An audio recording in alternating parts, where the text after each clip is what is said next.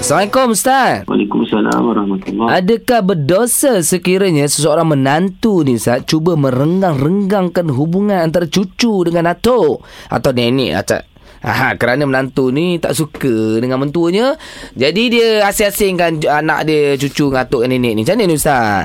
kalau kita apa, uh, merenggangkan nak memutuskan hubungan dan mungkin ada masalah personal. Ha, ha.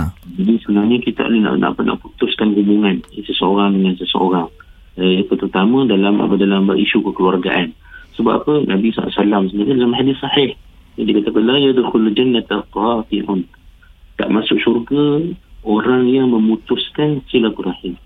Ha, ini ini apa ni hak yang Nabi SAW tegaskan dalam hadis sahih. Jadi ingat eh, kita kok balas macam mana pun ya, cuba selesaikan dengan cara yang baik. Cara orang-orang yang boleh dihormati oleh kedua pihak sebagai orang tengah. Sebab apa jangan sampai ke tahap ya, kita terlalu mementingkan diri, ikut emosi dan kita ambil tindakan memutuskan hubungan silaturahim. Tak kira dengan siapa dengan siapa tapi bila ada hubungan ke, ke apa kekerabatan eh, apa ni hubungan rahim. Kenapa dia gelar sebagai silaturahim? Hmm. Yang lahir daripada rahim mak yang sama.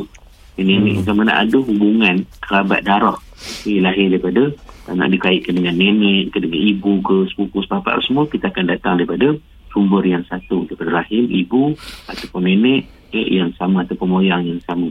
Jadi hak ni jangan kita putuskan jangan kita renggang-renggangkan sebab apa? Implikasinya kita Nabi SAW bilang tidak masuk syurga. Na'udzubillah. Jadi ingat ya Okey, faham Ustaz. Baik Ustaz, terima kasih banyak.